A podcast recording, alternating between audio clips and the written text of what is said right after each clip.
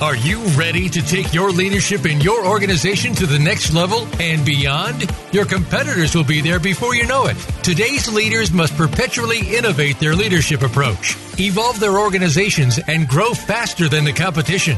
Welcome to Innovating Leadership, co creating our future with Maureen Metcalf.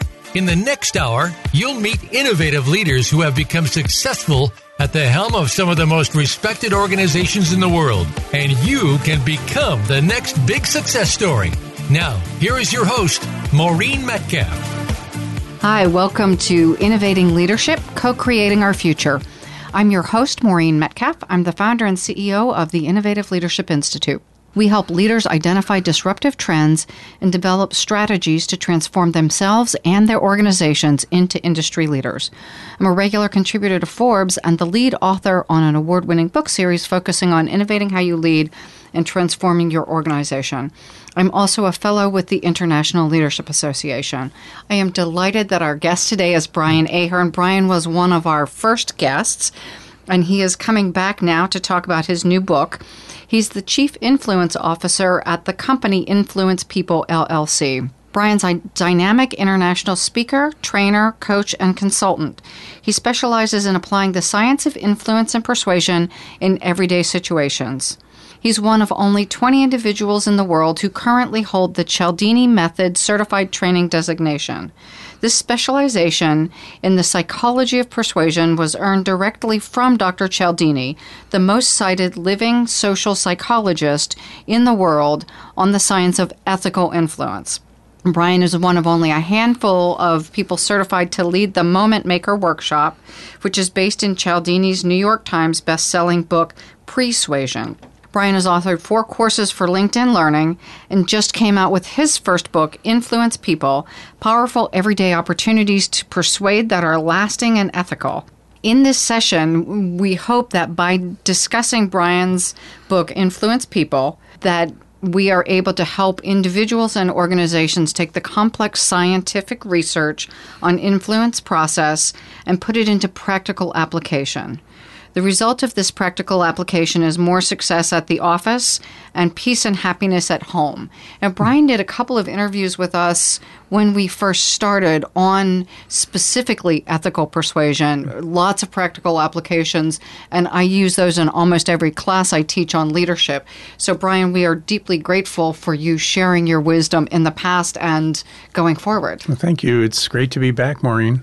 Before we jump in, give us a little bit of background about why you wrote this book and why influence is so important to you. Okay. Well, the impetus for the book was I've had a lot of people who would go through the training and they would mm-hmm. read Dr. Cialdini's book and it's it's heavy. It's it's mm-hmm. a dense book. He's a professor and and it is really kind of the basis of some of the classwork. And people would struggle a little bit with that. And I wanted to produce something that would be very easy to read and practical in its application. And that's really what I see my skill set as. I am not a social psychologist. I don't aspire to be a social psychologist but I love to learn about that and the way my mind works. It's like, oh, I see how we could apply that here and uh, all these different situations. So I started uh, 10 years ago blogging and compiled a lot of information that I thought, you know, it's time to sit down and pull this together so mm-hmm. that people will have a, uh, a resource to turn to. And as a subscriber to your blog and a reader of it for many years, it's immensely helpful. Thank and, and as you say, very practical. And I think for many of us, leaders and aspiring leaders, the idea of influence is tough. And as a coach, I often have people say, well, isn't that manipulation? That's probably the most often question that I get asked. And so mm-hmm. I'm going to share a quick story with you, Maureen, so that your listeners really understand how important this is to me. If it were not for the word manipulation, I would not be sitting here talking to you. I would not have written that book. I would not have started Influence People. The whole trajectory of my career would be different. Because when I first came in contact with Dr. Cialdini's material, this was back in the early 2000s. Uh, a coworker gave a video of Dr. Cialdini presenting at Stanford. And he was very clear about ethical influence, non manipulative ways to interact with people mm-hmm. to get them to do mm-hmm. things. And I loved the material. It resonated with me because of the ethics, because of the science, and the practical application. I was involved in sales training. So I started to use the video in a lot of our training, and I subscribed for Stanford's marketing materials. and they had lots of other great resources. Well, one day, one of their marketing pieces comes across my desk, and it said in bold letters across the top bestseller, call it influence, persuasion, or even manipulation. Right in the headline. And I thought, I can't believe they actually used that word because he's so clear about non manipulative, ethical ways to influence people. So the what I like to believe the moral part of me said this needs to be addressed. So I sent an email to Stanford and I basically said this. I don't know anybody who wants to be manipulated, nor do I know anybody who wants to be known as a good manipulator. That one word cannot be helping your sales, but it really could be hurting. Well, I never heard from Stanford, but sometime later my phone rang at work and it was Robert Cialdini's office. And one of his representatives called and said, I'm calling on behalf of Dr. Cialdini to personally thank you. You sent an email to Stanford, and because of that, they're changing the marketing of our video. And oh, I was like, fabulous. Yeah, I was like, wow, that's that's really cool. And we had this nice conversation. And she said, you know, if your company ever needs a guest speaker, Dr. Cialdini travels the world. And I said, you know what? I sit next to the woman who books our speakers. You want to talk to her? And I transferred the call over, and as fate would have it, summer of 2004, he was in Columbus uh, a couple of times to address the insurance agents that represented our company. And that's what got the ball rolling. So I hope that's pretty clear that if, if it weren't for the ethics of this, I never would have sent that email, and, and the whole trajectory of my career would be different. Well, and I think this is so important because often, again, people do confuse if I am trying to influence someone, am I manipulating? Mm-hmm. So I appreciate you making the distinction. Yeah. So, what's so challenging about influencing people that would make someone want to pick up your book, Influence People? Well, I think the biggest thing is that most people have never really stopped to consider how to ethically persuade others. But I like to say this from womb to tomb, we are trying to get our needs met. Mm-hmm. I mean, as soon as a baby comes out, he or she cries. Why? We're not always sure. They might want to be held, burped, changed, fed, but they, they want something. That's right, and they're and they're going to do what they can to get those needs met. And then we grow up, and, and some people are very fortunate if they have good parents, they learn socially acceptable ways, and some mm-hmm. kids don't. But you get into these patterns very quickly in terms of trying to get your needs met. But most people never learn how to how to actually take scientific research and use that to move people to act. Something that's that I think is fascinating. Uh, Dan Pink wrote a mm-hmm. book called "To Sell Is Human," and in that book, he cites a study of more than seven thousand American business workers who were asked the question: "How much of your day do you spend trying to influence, persuade, or convince people to do things that are not related to a sale?" So these non-salespeople came back, and the average was forty percent. So you think about this the typical worker is spending more than three hours of their workday engaging with other people trying to get them to do things. I think when you're going to spend that much time on a skill that's so important, you need to learn how to do it well. But again, most people have never even thought about the fact that there's more than seven decades of research specifically into how to move people to act in an ethical way, how to influence people. So I'm excited to jump into the content of this and hear some of the research. So, one section of the book talks about hidden opportunities with influence. Can you expand on that? Sure. According to all the research that I've read, scientists estimate anywhere from 85 to 95% of our decision making and actions are driven by our subconscious which mm-hmm. means we don't fully know why we do what we do. The human mind is pretty fascinating. It learns something and then it no longer has to consciously think. We relegate it to the back of the mind so that we can focus on other things that compete for our attention. Well, and even worse, in some cases, something happened to us as a young person, mm-hmm. and that became habit. And we haven't, because it's habit and unconscious, we haven't revisited that what I did at seven or eight or 10 years old shouldn't be the way of doing things at right. 30, 40, 50 years old. But a lot of people aren't aware of what that thing was and how it changed the course of their behavior. Mm-hmm. So the human mind is fascinating in that it can learn these things, it can be put back into the back of the mind, and it can help us operate far more effectively. But the downside is if it gets programmed the wrong way, then all of a sudden it's like a golfer who starts swinging a club and they're swinging it the wrong way. It's very hard to undo the, those bad habits mm-hmm. on the golf course. I think it's even tougher to undo the habits that we have in our mind, especially if they're unconscious. Right. It, it takes something to bring them to conscious awareness. And sometimes mm-hmm. sometimes that's just another person who points out, do you realize you do this or say this under these circumstances? And we are wholly unaware, but all of a sudden we become aware and we have an option now mm-hmm. to mm-hmm. potentially change. Where this creates opportunities for, for people, I think, is because most people are unaware of their own behavior. They don't e- even recognize how they could be potentially influencing others. I think a really good example that most people understand is if you go and buy a new car, all of a sudden, as you're driving your new car in the days and weeks after you make the purchase, you see your car on the road far more often Everywhere. Right. Now, everybody didn't run out and buy the car you bought, Maureen, and they didn't run out and buy the car that I bought. So something changed, and that was awareness. We become aware of something that's been there all along, but we just never noticed before. And as people begin to study influence and persuasion, and they start to understand what these terms are, most people are fascinated by how often they begin to see them. They start to recognize salespeople, marketers, politicians, how all of these people are trying to interact with them to change their behavior, to, to get them to the store, to buy, to vote for them.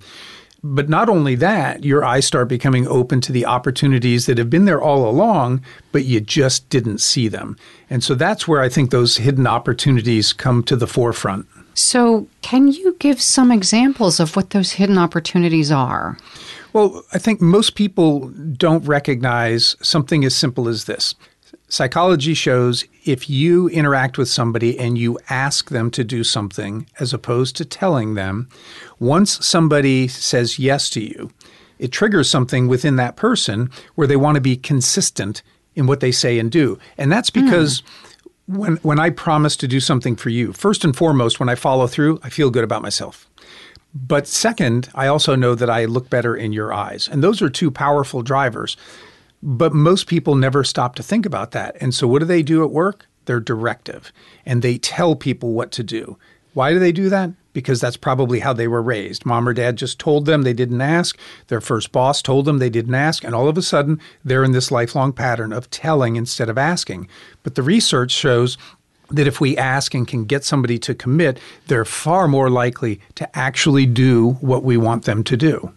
So, I assume because of what you studied, this impacted how you raised your children also. Yes. I use I used to joke with my daughter and say, uh, "You're going to need counseling when you get older," and she'd say, "What's counseling?" And I said, "Well, you'll know soon enough. You'll realize you were my little experiment." Well, but often, and, and you made this point, often our parents are the first people who tell us what to do. Right. And and often it's cars coming and they yell, get out of the street. I mean, there are times that being told is appropriate because it saves our lives. Absolutely. And and I I grew up in a military family and there hmm. were rules and structures and hmm. we were the bottom of the food chain because we hmm. were the littlest people and we were told what to do. And that was the norm. And I assume that is similar with many families that th- they aren't enrolled or enlisted to do something. They're told. I'm the son of a Marine. I get it. when when the grass weren't invited to. when when the grass needed cutting, if I ever dared say why, Dad, he didn't put his arm around me and say, "Let's go out and look at the grass, son," and explain it to me. It, I just I, I would hear this because I said so, and boom, I got out there, and mm-hmm. and and that's actually another trigger that when you use that word because psychology shows pe- more people will take action because subconsciously we're programmed from childhood to comply with well, you just know right when you question mom or dad and they said because i said so you didn't stop and say well that's not a do? valid reason right and not out loud. right you you got in gear and you and you did it and Yeah. so you fall into this pattern where mm-hmm. almost subconsciously when someone uses the word because we fall into line and we comply now i think as an ethical persuader what i would tell people is ask don't tell say because and give a valid reason if you did those two simple things on a very consistent basis you'll have more people saying yes and doing what needs to be done So let me try to model this. okay Would you write a blog because, for this show because we will make a greater impact on our listeners? absolutely And that means I can have Susan follow up with you and you'll send me something. absolutely And honestly, I absolutely trust that you said it and you will do it. I would. I mean, and and, and part I, of part I'm of, serious about it. So part of this is it's now a public commitment too. All of your all of your listeners have heard, and so that's more pressure for Brian Ahearn to live up to his word. I mm-hmm. want to do it for lots of psychological reasons because of our friendship. I want to do it for some reciprocity. You've had me as mm-hmm. a guest on the show, but you've now asked me, and I've made this public commitment. Those are all powerful things to to draw people to do what needs to be done. So, as we end this segment, can you give us one more example? Reciprocity is a, a great example where when you do something kind for somebody else, they mm-hmm. feel some sense of obligation to want to do something for you. I don't advocate a give to get mentality. I advocate a give mentality, but then when you do need help, you can look across your network and find who are the people I've helped who have the right skill set to help me, mm-hmm. and those people are usually very willing to help you. Now, as a practical example, when my daughter was a teenager and she's 14 years old and she's becoming a young woman, and, you know, two hour showers, boys, all that, the last thing she wanted to do was help dear old dad on a hot summer day and go out and cut the grass. And I knew if I said, Abigail, I'll give you a raise in your allowance if you'll cut the grass when I want you to. That would have been a, a negotiated reward situation. Mm-hmm. She either would have said, No thanks, Dad, I don't like money that much. Or she might have said, Well, how much? and probably tried to negotiate me up. Because you are who you are and you've trained her well. Yes. And and neither of those would be good options. And the worst thing I could have done if I want a good relationship with her is to say, Fine, now you'll do it for free because I said so. And then she resents me. Mm-hmm. So what I did was we were in the car one day driving home and I said, Abigail, I'm gonna give you a raise in your allowance, ten dollars a week. And she mm-hmm. said, Why? And I told her things that I legitimately was proud of that she was showing mm-hmm. responsibility. But I also knew that when I needed help, it would make it easier. So you didn't negotiate it in? Right. I just gave her a raise. Hmm. A few weeks later, I got ready to travel and I said, Abigail, I'm going to be going out of town. Would you cut the grass for me? And I could see that she's about ready to tell me, Oh, Dad, I hate that. Please don't make me do it. And I said, Hey, time out a second. I go, I just gave you a raise in your allowance and I didn't ask for anything. Can't you help me? And she thinks for a moment. She goes, Okay. And she's she doesn't like cutting the grass but she's never resisted it because she recognizes dad does good things for me. Mm-hmm. And it's the mm-hmm. least I can do to turn around and help him. And when you do that, you get a positive relationship. It makes me want to do more good things for her, which in turn makes her want to be more helpful for me. Rather than most people get into a tit for tat and it goes mm-hmm. downhill, we're in an uphill. And that's a good way to be. So, as we go on break, I want to encourage our listeners to think about what is one reciprocal relationship that's really working for you? And for many of us, it's our spouse or partner mm-hmm. that hopefully we do kind things for, not because we expect. Right. Although there are lots of marriages like that as well. Mm. But life seems better when we are positive without direct expectations. Absolutely. And same with colleagues. Yes. Best friends. So for our listeners, think about that for a moment. Brian and I will be right back to talk about influencing people.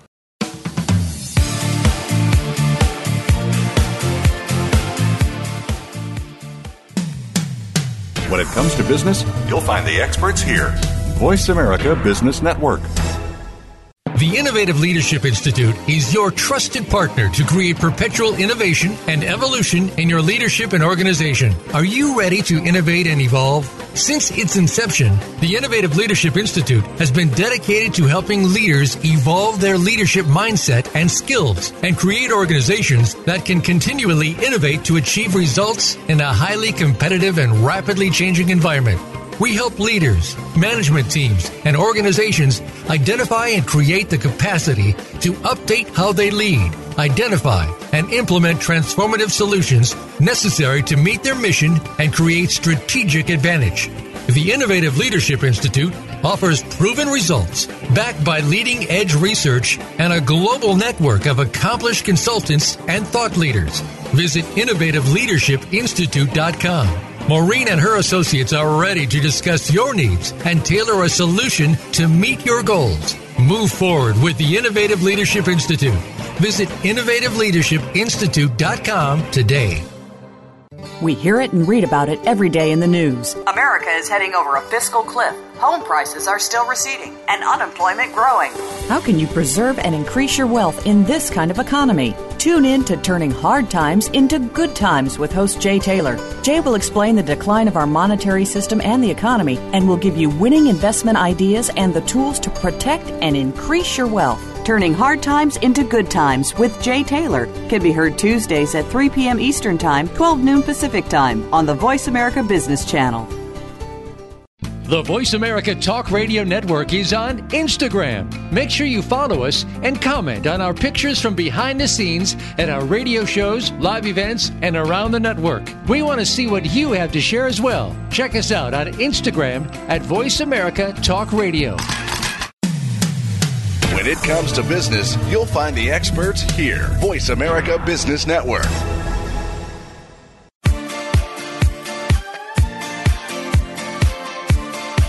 You are listening to Innovative Leadership, co creating our future. To reach Maureen Metcalf or her guest today, please call 1 866 472 5790. That's 1 866 472 5790. Or send an email to info at innovativeleadershipinstitute.com. Now, back to this week's program. Welcome back to Innovating Leaders co creating our future. Today, our guest is Brian Ahearn, and we are talking about his new book, Influencing People, and specifically about the ethical practice of influence. So, Brian, before the break, we talked about reciprocity and some of the scientific research that encourages people to persuade one way or another and allows us to be more effective. And I appreciate that you're also debunking some of what we grew up with that many of us, without having, without reading your book or your blog or taking a class, just never think of. So, can you share a couple more with us? Sure. When it comes to research, here's a fascinating study that I heard or I read about that I think most people would read and not ever think about, well, how do I translate that into some real world application? There was a study that was done where a health insurance company wanted to see if they could positively impact the response to a survey they were sending out. Okay. So, to a third of the people, they just got the survey with a cover letter. So, they had clear instructions about taking the survey, and 36% of the people who got that cover letter with the survey ended up taking the survey. When they sent the survey with the same cover letter but a personalized handwritten note on it, 48% of the people took the survey. So they recognized subconsciously at least that this person did a little bit more. It caught their attention, you know, taking time to mm-hmm. write something there took a little more time. That's a little bit of engaging reciprocity. The third variable was another group got the same survey, same cover letter, same handwritten note, but it was on a yellow sticky note. And 75% of those people actually ended up taking the survey. And I'm sure none of them would say, well, I took the survey because of the sticky note. But it's undeniable, more than doubling the response rate. And there was a separate study that was done that also doubled the response rate. So to me, that's that's fascinating, and that's such a simple thing to do. Now, here was the practical, real world application. I had done some training for the accounting department at the insurance company I used to work for. I had done some training in the summer, and the following January, we faced a problem, and the problem was this: we had accidentally doubled the commission for 150 agents in one of the operating states. Somebody must have pressed a button. We we paid them twice as much as we owed them. That's a big deal. Yeah, seven hundred thousand dollar mistake. So as we strategized, how are we going to get the money back? We couldn't just press a button and suck it out of their bank account. We ended up saying we're going to have to have a letter go out from the home office accounting manager. So imagine this, or the people who are listening, imagine you get a letter from the home office accounting manager, somebody you've never met, probably never spoken to, more than 500 miles away, and that letter says you owe us $4,000, $8,000, $10,000. Please write us a check as quickly as possible. Probably not the highest priority for the day. Although ethically, this is your employer, and you know they've made a mistake. I, I would question if I kept the money, do I get to keep my job, or do they say that's fraud? So here's what we did. I talked to the home office accounting manager and I said, Steve, you remember the study on the sticky mm-hmm. notes? And he said, yes. I said, if you don't have time to put a sticky note on every one of those 150 letters and personalize it, mm-hmm. call me. I'll come do it. And he said, no, I remember and I'll do it. So 150 letters goes out go out. He has a sticky note. He personalizes every one of them. And I called him two weeks later and I said, How's the collection going? And he said his exact words, I'm floored. And I said, Why? And he said, we've gotten money back from 130 of the 150 already Wow. In two weeks. in two weeks. Now, the optimist in me said, like you were just saying, we didn't get it all back because I think if I got that letter, I would have sent it in right away. Mm-hmm. But he laughed at me and he said, Come on. He goes, We're talking about money. He goes, I fully expected some of them to say, It's your mistake. You fix it. Take it out of next month's commission. Put me on a payment plan. He goes, Anything but to sit down and write us a check. He goes, I'm floored. And when we had lunch a couple months later, we had collected money from 147 of the 150 in full. And he Wow. was and he was just ecstatic. So he I mean he talks to people every day about money. He mm-hmm. knows how hard it is and he realized this made a huge difference. I love the example. I, and I love that it, it was personal in your experience. Mm-hmm. And I wonder about those other three. Not that we're going to talk about them, but if they had payment plans and if that made them look bad professionally. It probably did, but I, I never knew who they were, and so I don't know that that ever left the accounting department. But So you we're can't. not going to broadcast their name on the no, show. we won't. So again, you're giving scientific examples. So reciprocity, investing the time to be personal. yes. What else? Give us a couple more. There, there's a, a chapter in the book where I talk about potentially uh, doubling your response at half the savings. And a study that I've shared during some of our workshops had to do, again, with, with a survey that a mm-hmm. company was sending out to owners of construction companies. And this was a health company that was sending it out. And they wanted to see if they could get a response rate on this. In one group, they offered a $50 reward. So imagine you get a letter and it says, Maureen, we know your time is valuable. If you will take our attached survey, we will send you a check for $50. Everyone, not a drawing for a $50 reward. Everyone. Wow. Another group got the same survey, but it said, you know, we recognize your time is valuable and closed is a $5 check. We hope you'll take a moment to take our survey. Now, on the surface, most people would go, well, heck, I'll, yeah, $50. Neither group knew what the other was being mm-hmm, offered. Mm-hmm. The people who were offered the $50 check, 23% of those people responded to the survey. For the people who were offered the $5 or given the $5 check up front, 52% took the survey. Now, when you do the math, somebody might think, well, sending everybody a $5 check, isn't that going to be way too expensive? No. If every person who got the check, the $5 check, had cashed it, they still would have saved 57%. And if only the people who took the survey cashed it, they would have saved 77%. So you don't have to be good at math to know if you can more than double your results, go from 23 to 52%, and you can do it at a savings of anywhere from 57 to 77%, that's a good deal.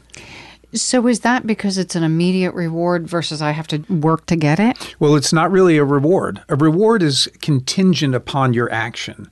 It's kind of an if then relationship. Mm-hmm. If you mm-hmm. do this, then I will do this for you. When you engage reciprocity, it's really I have, will you? Mm. You know, I gave my daughter the, the raise in her allowance. I wasn't taking it back. Those mm. people who got that $5 check, the company could not take that back. So mm-hmm. is there a trust there? Yes. But what the research shows is sometimes you can give much, much less.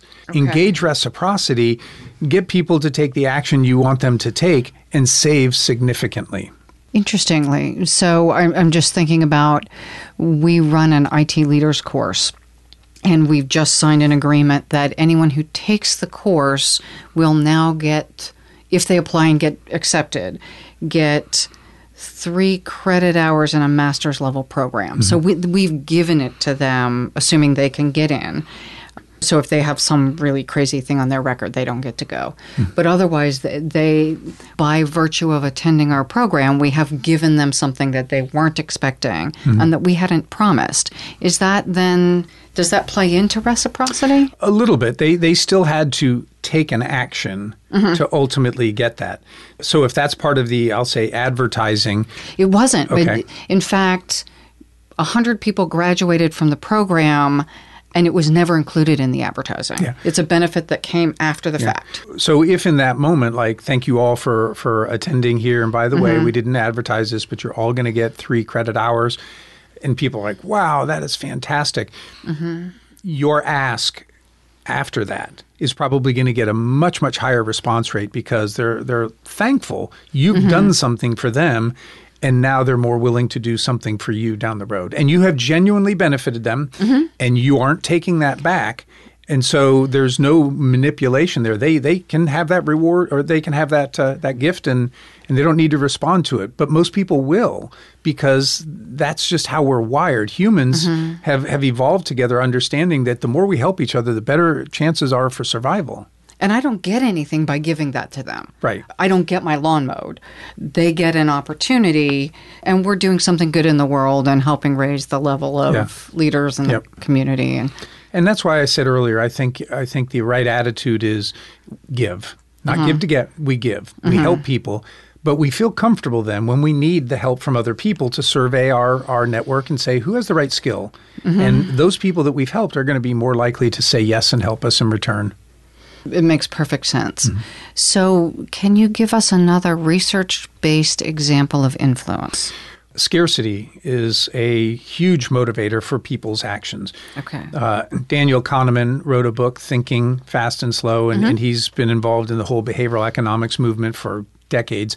And his research clearly shows people are far more motivated by what they might lose as opposed to what they might gain. Mm-hmm. So, framing something as loss instead of gain will get more people to take action once we understood this at the company that I worked for, I mm-hmm. worked in the sales area. My boss and I were responsible for trying to recruit new agents to sign up for the mm-hmm. company. We were sending out quarterly marketing emails to these agents. And once we realized scarcity, what we did was we included a single paragraph at the end that simply would say, Maureen, part of the reason I'm contacting you today is to let you know we're only looking to appoint 50 agents in our 30 operating states. As of the end of the third quarter, we've appointed 40. We hope you're one of the remaining few we appoint by year end. That was the only change in the letter that we'd been sending out consistently mm-hmm. for years. My boss came over to me within an hour and said, I can't believe it. He goes, I've already had eight agents respond to the email. Some responded to the email, some called him. Now, your listeners might think eight's not a lot, but what John knew was nobody had ever responded immediately, let alone eight. So it, it, it leaped out at him that this small change is making a big difference because mm-hmm. all of a sudden they're talking to the person who is the vice president of sales. That's the best opportunity for us to land a new agent. I'm just trying to think of examples where I've seen that used well. And certainly, we've got only a few more slots in a class. Yeah, um, that's legitimate, but sometimes people don't think about that. They don't think mm-hmm. about, or they, or they might feel like, well, that's going to seem manipulative if I do that. If it's true that there's, let's say, three seats remaining, you mm-hmm. want to advertise that because that will get more people to take action. If they didn't know that, then they might not have signed up, and they might be kicking themselves mm-hmm. that they missed an opportunity. I've also seen it used badly. Yes. Um, if you've had people probably come to your house to try to sell you roofing, siding, gutters, things like that, you'll get a false scarcity where they'll say, um, if you sign today, Maureen, you can save 15%. But if I have to come back at another time, I can't give you that discount. And the question always needs to be, why? Why couldn't you? And if that salesperson The answer said, is I won't. yeah, the, if they said if they said, "Well, I've got to go see so many other clients," their close ratios are not very good. That's a hard sell to mm-hmm, to make that. Mm-hmm. So I would always look them in the eye and say, "Really? So if I guarantee you a sale tomorrow, you're going to roll the dice and go see all these other people hoping to make a sale, but I'm going to guarantee, but you won't give me that price." It's false scarcity. There's nothing scarce there. They're just using it as a manipulative tactic to get you to sign that night. Okay, and that that's the kind of thing I've seen. Yeah. And why it when you said scarcity, I think of those poorly used. Yes. So I appreciate the example. And do you have another one, another good example of scarcity? A good example of scarcity, I, like when I talk with wealth advisors, mm-hmm. I've always told them that to have a conversation, if I were if I were a wealth advisor and I said, Maureen, uh, given your income, given your age, then the number of years you say you're going to continue to work, if we can get you to save just one percent more on your income, that's going to get you an extra hundred thousand dollars in your retirement account. Now that's motivating, but what would be far more motivating would be to say, Maureen, given your age, the number of years that you say you're going to work and your income, if we can't find a way for you to save just 1% more, by the time you retire, you'll have given up $100,000. That's much more motivational. Yes, because you kind of feel that in your gut. You almost feel like it's your hundred thousand. That I've given up. Yes, it's the same one percent. It's the same hundred thousand dollars. But I tell you, there will not be a single client of a wealth advisor who will come back and go, "Darn you for scaring me into saving the one percent. what am I going to do with this hundred thousand? They're going to say, "Thank you. I didn't realize what was on the line." Mm-hmm. And so I think people really need to think through how am I going to make this presentation? Because if I do it incorrectly, I'm not going to get nearly as many people taking actions that would benefit them. You know, you're mm-hmm. having that extra money will benefit you over the rest of your life. Do I get something out of it? Sure. I mean, depending on how the mm-hmm. the commissions and things are mm-hmm. set up. But you've created a situation where both people are winning, and, and that's good for everybody. Okay, and so that's the non-manipulative part. We all win. Yes. By doing this, there is a an intentional positive outcome. Yes. If somebody is only out for themselves, that's not ethical influence. They've got to be considering what's what's good for the other person too and what's good for me too. And if both mm-hmm. people can leave that situation feeling better off, then I say that you've done and, and that you've been honest about how you mm-hmm. convey the mm-hmm. information, then I think you've been acting as an ethical persuader. Perfect. So we're going to go on break again. This is Brian Ahearn, Maureen Metcalf, and we're talking about ethical influence. And as we are on break, I encourage you to think about how have you used or could you use the idea of scarcity to ethically help influence someone's behavior where they will benefit from that influence. Mm. We'll be right back.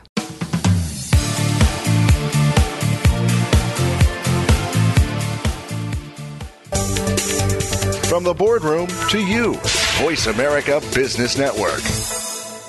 The Innovative Leadership Institute is your trusted partner to create perpetual innovation and evolution in your leadership and organization. Are you ready to innovate and evolve? Since its inception, the Innovative Leadership Institute has been dedicated to helping leaders evolve their leadership mindset and skills and create organizations that can continually innovate to achieve results in a highly competitive and rapidly changing environment.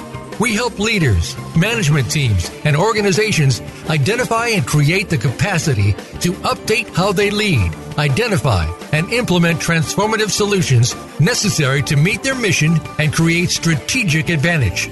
The Innovative Leadership Institute offers proven results backed by leading edge research and a global network of accomplished consultants and thought leaders.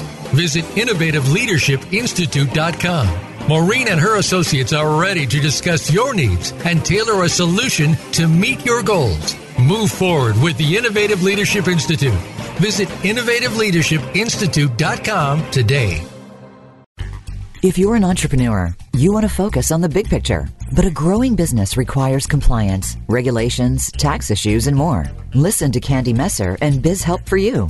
Our program takes the guesswork out of the equation in order to give you the answers in peace of mind, from payroll to labor laws to entrepreneurial tips. You'll find something new with each week's episode. Biz Help for You can be heard every Tuesday at 2 p.m. Pacific Time and 5 p.m. Eastern Time on the Voice America Business Channel.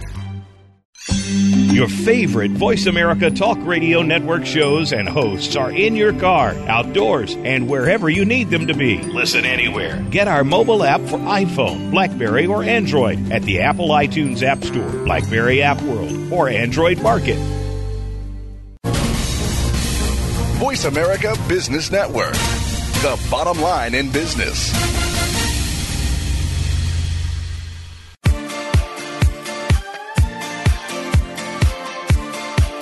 You are listening to Innovative Leadership, co creating our future. To reach Maureen Metcalf or her guest today, please call 1 866 472 5790. That's 1 866 472 5790. Or send an email to info at innovativeleadershipinstitute.com. Now, back to this week's program.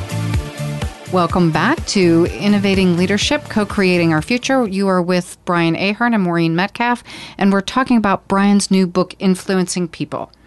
So, as we talk about moving into the third segment, how do we put this in practice? And Brian has been brilliant about sharing practical ideas anyway. So, can you share a couple more practical ideas any listener might start using today? Absolutely. So we'll go back to one of the first things that I shared stop telling and start asking. Mm-hmm. all the studies show that once somebody says yes to you, they're more, far more likely to and take then action. shut up. so, so think about this, Maureen. You can implement that very easily. But then we mm-hmm. also talked about the word because. So take one more breath and say because, and let them know why you want them mm-hmm. to do something. And then thirdly, I would say give a time frame that allows you some fallback. So if I need you to produce a report by Friday, the worst thing I can say is, Maureen, I need I need the report by Friday. I want to say, mm-hmm. Maureen, can you or would you get me the report? Maureen, would you get me the report because I need it and then I can tell you why I need it. But the best persuaders are going to say something like, Maureen, would you be able to get me the report by Tuesday because I need to get it ready for the board report? If you say, no, I can't do it by Tuesday, I can fall back to Wednesday or Thursday. I still have plenty of time. And why that's important is because it engages reciprocity when someone says no to you and you immediately come back with another request, the odds of them saying yes go up rather dramatically. ah, So I don't want to put myself in a situation where if you say no, I have no fallback and I'm dead in the water, and I, what am I going to do about that report? So th- it's perfectly legitimate for me to ask for it by Tuesday, so I have lead time to do what I need to do. Mm-hmm. But I also realize if you say no, I can fall back to Wednesday. And so if you were to say no, I might say, Maureen, I, I recognize things are really busy here. Is there any chance you can get it to me by Wednesday? Because as I said, I still need to get it ready for the board report that approaching somebody by asking instead of telling, by using the word because, by giving a reason and having fallback positions, if you operate that way consistently, you're going to have far more people doing what you need them to do because psychologically, all the studies show it will be easier for them to say yes to you. So that really combines a lot of different pieces into something that people do every day, which is asking or unfortunately most are telling, but they should be asking people so they can get things accomplished. So I'm taking notes as we talk. So I'm going to repeat back what I've heard and Okay. let's see if I can get this right. So first is I ask. So can I get this report by Friday? Let's talk about your blog. You can use it Um, Okay. on me. So so I don't remember our air date, but say we air next month. I think we do. So let's say we're recording in August. Say we we air on September 15th. Would you be able to get me the blog the week before? We we post it on Mondays. So if you can get it to me the Monday before, that will allow Susan and Eric time to match it to the radio show, find graphics, mm-hmm. and get it staged so that we are posting on time on Monday morning because often we do it late when we get information late. Yes. Yeah. So just by, by asking instead of telling mm-hmm. by this day, mm-hmm. because they need to do these things to get it mm-hmm. ready so that we can air. So just kind of condensing that all down, that's perfect. And whatever date you put out, if for some reason I were to say, uh, Maureen, you know, I can't, I'm going to be on vacation the first three days that week, you want to be able to say, hey, that's okay. How about this? And that's where I also perceive you're flexible. I appreciate the flexibility. It makes it so much easier for me to say, yeah, I, I can certainly meet that date. Great. That seems easy, but it is not consistently applied. I'm assuming. It's or you wouldn't be writing this book. Yes, because it needs to. Well, most people don't think about that, mm-hmm. but even people who are listening, it requires a behavior change. Mm-hmm. I mean, you you may have been telling people what to do for two, three, four decades, and now you're having to stop. And and there will be some people, quite frankly, who might think, "I'm the parent, I shouldn't have to ask," or "I'm the boss, I shouldn't have to ask," because their parents or their boss doesn't ask. But I would challenge people to say, if you are looking to be most effective if you want to up the odds that your kid will clean their room or the, the employees will do what you want or vendors, whomever that is, mm-hmm. try doing something different. Because if you can get a bump of 10, 20, 30, 40% or more, and some of the studies are fascinating in how many more people will do things, then it costs you nothing except changing how you're interacting with people. Well, and the thing I would add to that from the employee engagement side, I assume it creates much happier, more engaged, more productive employees to have a boss who encourages, invites rather than. Now, again, building on fire, I'm going to tell people what to do. Absolutely. But for the most part, the building's not on fire. I can explain. And frankly, they learn when I explain and understand, and in the best cases, anticipate. And the next time, I may not even need to ask. I, I would say from firsthand experience when I ran the corporate university at my former company, when I would travel, and I traveled a good bit, I always felt like my employees were going to work even harder to just show me how well they could do things. And I would come back and they would decorate my office, uh, welcoming me back and, and things. So it was it was a great reciprocal relationship. But you know, when you treat people as individuals, you treat them with respect. You're not authoritarian. You're asking. You're you're taking their ideas. All of these things that, that work in. I- I felt like I had an extremely engaged, happy, and productive team. So, again, beautiful examples. We've talked about things we can practice. How do I master this? the only way you master anything is by practice. I mean, if I were talking about tennis and somebody went out and played tennis one time, they're not going to master it. They're going to have Mm-hmm. to play tennis. Now, the good thing is, the good thing is you can you can weave this into everything you do every day, Mm-hmm. whether you're interacting with your kids or your spouse or or anybody else. So it's going to take actual practice at 1st Mm-hmm. But as I said earlier, your brain learns pretty quickly, and then soon it's relegated to the back and it's becoming the habit that you need. So it's going to take that. The more you study this, the more you start seeing your opportunities to engage liking or reciprocity or scarcity, and then seize that opportunity and begin to do it. And you'll be pleasantly surprised. I, I've always seen that humans, for the most part, when they have success, they tend to want to repeat those mm-hmm. behaviors. So, I can go home tonight and say to my partner, I'm practicing this new thing. I need to ask rather than tell. So, point out when I don't do it. Point out when I don't explain why. Point out when I'm not using appropriately scarcity. We only have an hour before we go Yes. to sleep and I want to work out, whatever it is. So, enlisting a partner so that my practice doesn't seem weird to the people I work with. Yes, that's a great example. My, my wife and I do that together. She pointed out that I used to say the word whatnot a lot, and mm-hmm. I, I was totally unaware.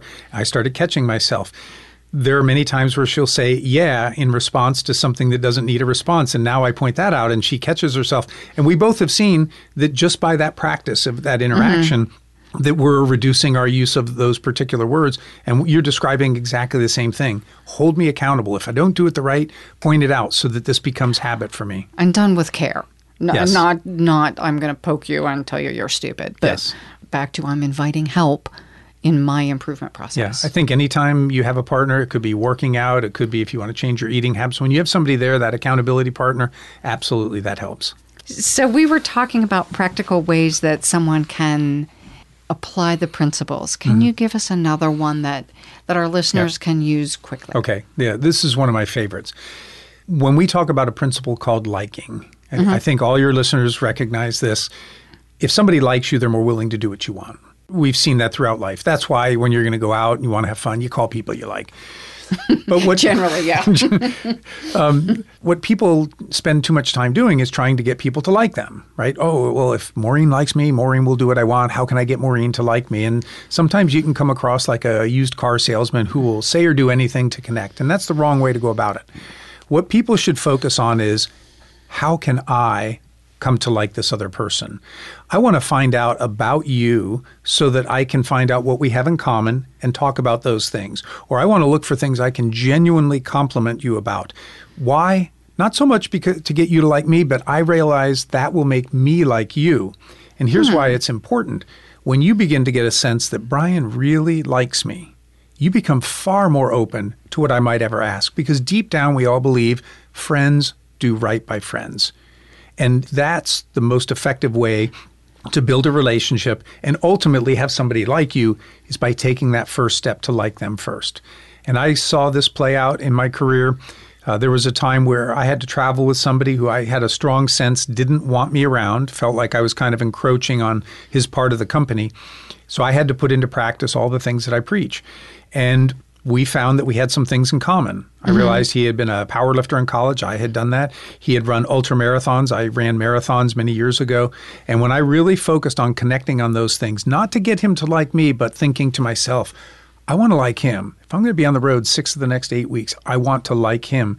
And that's what changed everything. And we're really good friends now, even though he left the company and now I've left the company. But we remained good friends. You know, when I talk to people about resilience, that's one of the things I talk about in the managing my thinking part. That especially when I'm preparing for a difficult conversation, think about what I like about the person, what I admire, what they've done well. That allows me to go in cleanly, mm-hmm. not angry, not worried, not bitter, because none of those things turn out well. Yep. As soon as I can find the commonality, and sometimes it's hobbies. Some I had a client whose mom had Alzheimer's, and he was taking care of her. It is easy to have empathy for someone who is doing something wonderful for someone else. Yes. E- Even though he was occasionally cranky because his mom had Alzheimer's and he was taking care of her. So uh, I I really appreciate that idea of instead of trying to make people like me, finding the space to have empathy, appreciation. Yep. And appreciation goes so far in hmm. building bridges I- between people. I've seen that. I've been married now for 31 years, and I have a playlist on my iPod, mm-hmm. and it's called Jane. And it's mm-hmm. all the songs that make me think positively about her. And so if I'm driving somewhere or we're going to get ready to go out and I'm playing that, um, it changes my mood. It puts me in a better mood when we're going to get ready to go out. I choose to focus on the positive qualities. It's not that she's doesn't have things that are wrong. We all do. Mm-hmm. We're all mm-hmm. Yeah. imperfect. But when I do that, I find my mood changes dramatically, mm-hmm. which which causes her to change toward me in a positive way too. It's not like she has to overcome anything. I walk in the door and I'm in a good mood, and she knows I'm looking forward to seeing her, and it just makes everything flow more smoothly. my partner Mike would say he he's wired with the happy gene, hmm. A- and so one of the questions when he comes home is, "What was the best thing that happened today?" Mm-hmm. Uh, Because it's so easy for me to go into some long story about something odd or curious mm-hmm. or difficult. When in fact, I feel better when I recount my biggest success of the day. Mm-hmm. I go back into the bad mood when I recount my biggest drama of the day. So there is something really important then about managing our own mood. Yep. It sounds like as well in the, our ability to connect. Yeah, absolutely. And I would I would say, you know, along the lines of having good healthy relationships too, when you engage reciprocity, you do kind things for people, they will appreciate that and that changes their mood too. And and this was an extreme case, but I when my wife turned 52, her birthday present was 52 gifts, a gift a week for a year is what I gave her. I built it Oh, up and told her, you're going to get a gift nobody else has ever gotten, at least that I mm-hmm, knew. Mm-hmm. And some people might think, well, that was a lot of work. And in some ways it was. But once I got into it, it was fun. My daughter mm-hmm. would go shopping with me and she would tell me what my wife said, like, oh, I want to get this, but I don't feel like spending the money. And so I would get these gifts and I'd always have them in a bin. And every Saturday or Sunday, I'd bring it up from the basement and she could choose, which she liked the Oh. choice. And it, it just was great for everybody. I mean, she mm-hmm. she loved it, and my daughter and I had a great time. And you know, better to give than receive. And so I, yeah, I got something out of it because of the good feelings. Mm-hmm. I think if people spent more time thinking about what can I do for this other person, they would have much more healthy relationships. And I think that really underpins the entire construct is the healthy relationships allow us all to win. Yes. Not just win lose, but life is complicated and having people who are allies who we trust just makes the daily process of being alive hmm. easier on the good days we have someone to celebrate with and on the challenging days we have someone we can count on. Yep. This is really helpful, and hopefully, our listeners are hearing things that they can apply very quickly. So, understanding the principles of influence allows us to leverage human psychology and increase the opportunity to hear that magic word everyone wants to hear when they make a request, which is yes. if you take the time to learn the psychology of persuasion and apply these scientifically proven principles, you'll enjoy more success in your career and personal life. Brian, can you let our listeners know again the name of your book, where to find it, anything about contacting you? Okay. So the book again is Influence People with the subtitle Powerful Everyday Opportunities to Persuade that are lasting and ethical. And they'll be able to find it online at amazon.com, barnesandnoble.com, things like that. So they can get an e version, they can get the, the paperback version. I'm hoping before year end I'll have an Audible. They can find me on my website, influencepeople.biz.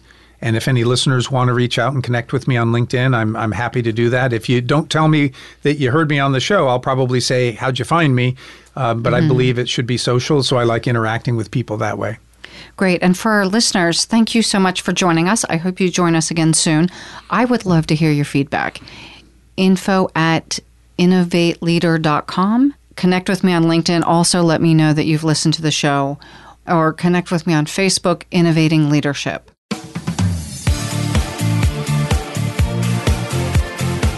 Thank you again for joining us this week. Please tune in for another edition of Innovating Leadership, Co Creating Our Future with Maureen Metcalf next Tuesday at 11 a.m. Pacific Time, 2 p.m. Eastern Time on the Voice America Business Channel. We hope you'll join us then and have a great week.